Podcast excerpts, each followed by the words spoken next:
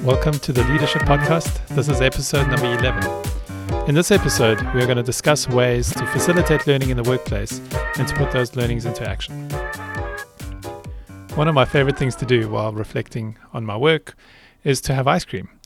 Now, this may be in part because of a former colleague of mine used to bring ice cream to work. He used to buy a bunch of tubs of ice cream and drop them in a conference room somewhere to get his team and others to come join a retrospective.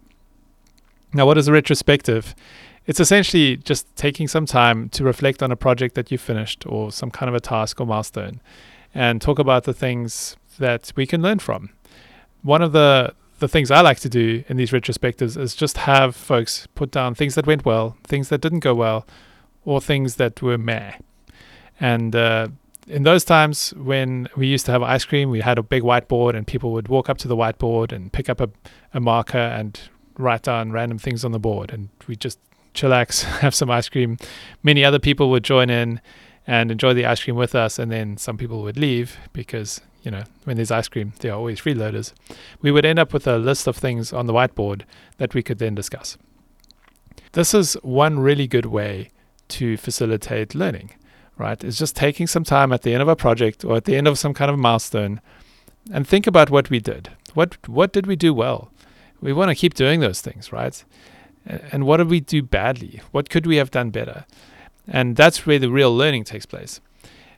I, I kind of like to see these retros as one of the easiest ways to get out of the rat race. Otherwise, life is just monotonous, right? We need these little times where, as a team, uh, as a company, maybe we, we get together and just discuss things we did badly, just own up to them so that we can make the changes going forward. In most of the software teams I've been a part of, we have these two week sprints. And uh, at the end of the, the sprints, we typically have a retrospective. Now, some teams, as I've seen, think the retrospective is really just an administrative exercise where you, you close out the old sprint, you add new work to the new sprint, and then off you go. You do your planning and so on. But this really misses the point. In fact, one of my teams used to do this, and uh, I basically added this retrospective meeting and we ended up discussing an hour every two weeks the things that we could have done better or could have changed. Uh, so this team thought they were doing retrospectives, but they were happy to commit an extra hour every two weeks to talk about things and really make a difference. And it, it helped the team move forward in, in very tangible ways.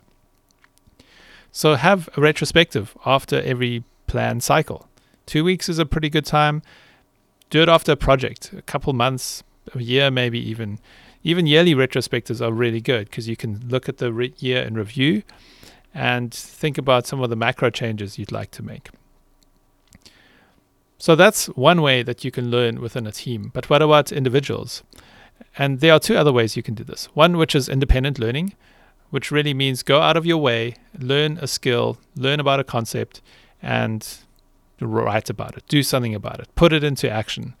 This is often a step we forget. We just think by reading a blog or reading some paper on some new technology, we know how it works or we understand it, but that's not the case. There needs to be some kind of an outlet to that learning. And yes, it does take extra effort and it does take some of your personal time probably, but uh, that's one of the effective ways you can learn. And then when you need that skill in the workplace, you've already have some experience under your belt, even if it's not used in some kind of a work or production setting. And the other way is to just learn on the job, upskill yourself as you go. This is a, an approach that a lot of junior engineers take, and mostly by necessity. They haven't had the time to really build up experience, and so everything is new to them. And I've seen that in my teams where, where new folks, they're just reeling because they have to do all this learning. Typically, it takes a long time, they make a lot of mistakes, and it can actually not be that much fun sometimes. I know I've had instances in the past where people are trying to be productive, but they are hamstrung by their lack of experience and the fact that they have to learn so much about so many things. And so I would recommend keeping the on the job learning or the just in time learning to a minimum. Definitely optimize for productivity. Learning will come anyway. That's it's almost a given in a in a technical world or in a professional environment. But as an individual, make sure you are upskilling yourself independently and make sure when you are learning on the job, keep that learning as much as possible to small focused areas so you can still feel productive and add value going forward. And just remember, we do learn best by doing. So, with all of this learning, put some skin in the game. Force yourself to put your learning into action or find some outlet to do that. The outlet could be as simple as teaching someone else the skill you've just learned or writing a blog post.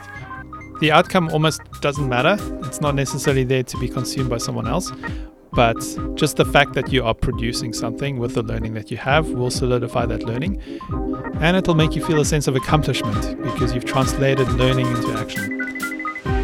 And that's it for this episode. What did you think? Let us know on Twitter by using the technical leadership hashtag or tweeting a message to techleadership.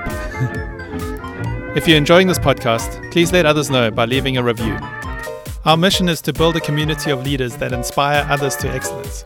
If you want to be a part of this, join us on Patreon at patreon.com forward slash technical leadership. This means that you will help fund the podcast and also gain access to our Slack channel where you can ask questions and help other aspiring leaders along their way.